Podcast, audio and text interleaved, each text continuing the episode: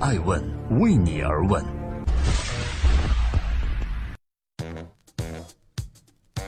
Hello，各位好，这里是正在播出的《爱问每日人物》，每天晚上九点半分享一个风口浪尖人物的商业八卦。今天共同关注麦当劳遭遇食品丑闻，公司快速回应，这波危机公关，你给他打几分呢？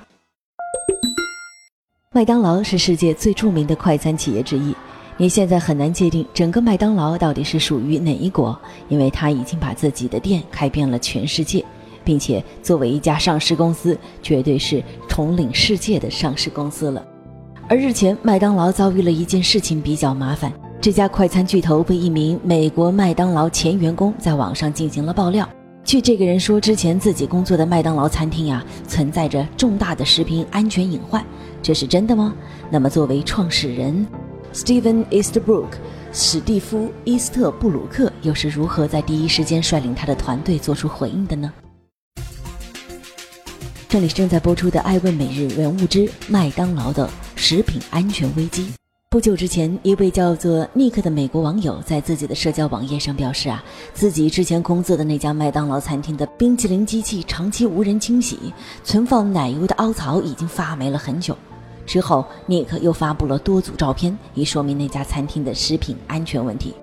在艾问的官微和官网上，我们也公开了这张照片。显示非常肮脏的凹槽，简直让我们很难想象麦当劳的冰淇淋会和它有关。很快，这组照片就从国外传到了中国的互联网上，一些中国自媒体也发布了相关消息。更快的是，麦当劳中国立刻就做出了反应，在昨天晚上二十二点五十八分时候，麦当劳中国发微博称：“我们关注到了今天网络上出现的有关美国冰淇淋机器的转载信息，麦当劳美国仍在调查事件的真实性。”但在中国，麦当劳餐厅使用的冰淇淋设备每天自动定时加热消毒，确保食品安全。同时，所有零件定期清洗消毒，并按时更换，确保为顾客提供安全且高品质的食品。这一波回应可以说是确实非常快，快到很多人还不知道之前发生了什么事情，麦当劳中国就做出了反应。今天中午，麦当劳中国再次发布了一条长微博，在公告中，他们着重划清了麦当劳美国和麦当劳中国之间的关系。中国方面说，今天凌晨，麦当劳美国方面告知，网上传播的图片来源是一家餐厅的已离职员工。图中的零件确认是冰淇淋机器的清洗滴漏盘，用于承接机器运转时可能滴落的零件润滑剂。此零件与奶浆完全隔离，完全没有接触食品的可能。该事件与麦当劳中国无关。另外，麦当劳中国在微博中还澄清了另外两件事情。第一件事情是说，有部分媒体讲，在七月二十五日，麦当劳因此事件股价大跌。麦当劳中国澄清了这一说法为谣言。经爱问人物查证说，二十五号麦当劳股价大跌确实站不住脚，因为这一天正好是麦当劳公布财报的日子。在财报中，麦当劳第二季度净利润同比增长了十四亿美金，涨幅达到百分之二十八；营业收入因美元走强等因素下降超过百分之三，至六十点五亿美金，但仍好于市场预期。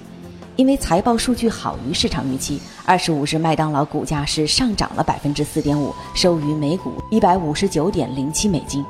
此外，还有部分媒体说，麦当劳的全球 CEO Steve Easterbrook 史蒂夫·伊斯特布鲁克在公司内部紧急会议上宣布，麦当劳正面临着一次史无前例的公关危机。麦当劳中国同样对这一消息也辟为谣言。为此，艾文查询了国外主流媒体的报道，确实并没有见到部分媒体所说的这一消息。仔细想一想，作为麦当劳全球 CEO 的 Easterbrook，确实没有必要因为一家餐厅还未完全证实的消息，就把这形容为史无前例的公关危机吧。正在播出的是《艾问每日人物之麦当劳在中国的转变》。重新说回到麦当劳这家公司，我们上面说了，整个麦当劳现在是一家全球企业。已经有来自不同国家的资本开始加入麦当劳，比如今年的一月九日，中信股份、中信资本控股、凯雷投资集团和麦当劳联合宣布达成战略合作，并成立新公司。新公司将以最高二十点八亿美金的总对价收购麦当劳在中国内地和香港的业务。交易完成后，中信股份和中信资本共同持有新公司百分之五十二股权，凯雷和麦当劳分别持有百分之二十八和二十的股权。全球 CEO Steve。Easterbrook 表示，麦当劳在二十世纪九十年代进入了中国市场，中国面临的业务竞争呢也越发的激烈，复杂性越来越大。但是中国内地和香港市场孕育着巨大的商机，各方于是决定携手将进一步提高竞争力，实现业务的快速增长。对这样的一个中国资本的强力入股，他的全球 CEO 是这样表示的。我认为中国资本的入股将给公司带来商业上的成功。麦当劳可以不用向市场投入巨大的资金，但仍然可以参与到决策过程。麦当劳的全球 CEO Easterbrook 是在2015年3月1日正式出任麦当劳全球 CEO 这一职位的。当时麦当劳正面临的巨大的业绩压力。在他接任 CEO 之前，麦当劳公布了2014年第四季度财报。财报显示，麦当劳四季度营收为65.7亿美金。同比下降百分之七，而净利润更大幅下滑了百分之二十一，只剩下十点九八亿美元。麦当劳的营收已经连续五个季度出现下滑，而自营店所形成的成本压力，正是造成麦当劳业绩下滑的重要原因。于是。在二零一五年当年的三月三十一日，麦当劳宣布希望在未来五年扩大在中国内地、香港和韩国的特许经营业务。之前在中国内地，麦当劳特许经营餐厅的比例呢不超过百分之二十，低于日本、美国等市场。另外，在二零一五年五月份，麦当劳宣布将在二零一八年年底。也就是明年年底，把四千家餐厅转为特许经营餐厅，长期目标是特许经营餐厅的比例将高达百分之九十五。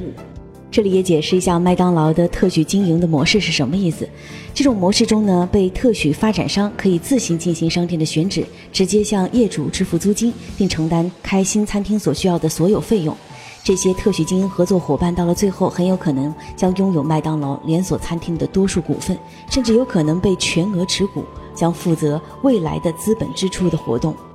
作为回报呢，麦当劳的母公司将获得一次性的特许经营起始费，并将持续获得特许使用费的收入。熟悉财经新闻的人可能会对这一幕觉得很熟悉。麦当劳走的这条路，跟我们之前曾经在《艾问人物》中分析过的万达抛售资产走的轻资产道路是多么的相似。他们的做法同样是引入新股东，保留品牌。在这种模式下，他们依然可以获得收入，同时还不必承受由此可能产生的巨大成本或者是债务。麦当劳在中国这个巨大市场引入新的股东，另外开始走特许经营的道路。市场的反应是，它的股价从今年年初一路呈现直线上涨，轻资产的效果也算是初见成效了。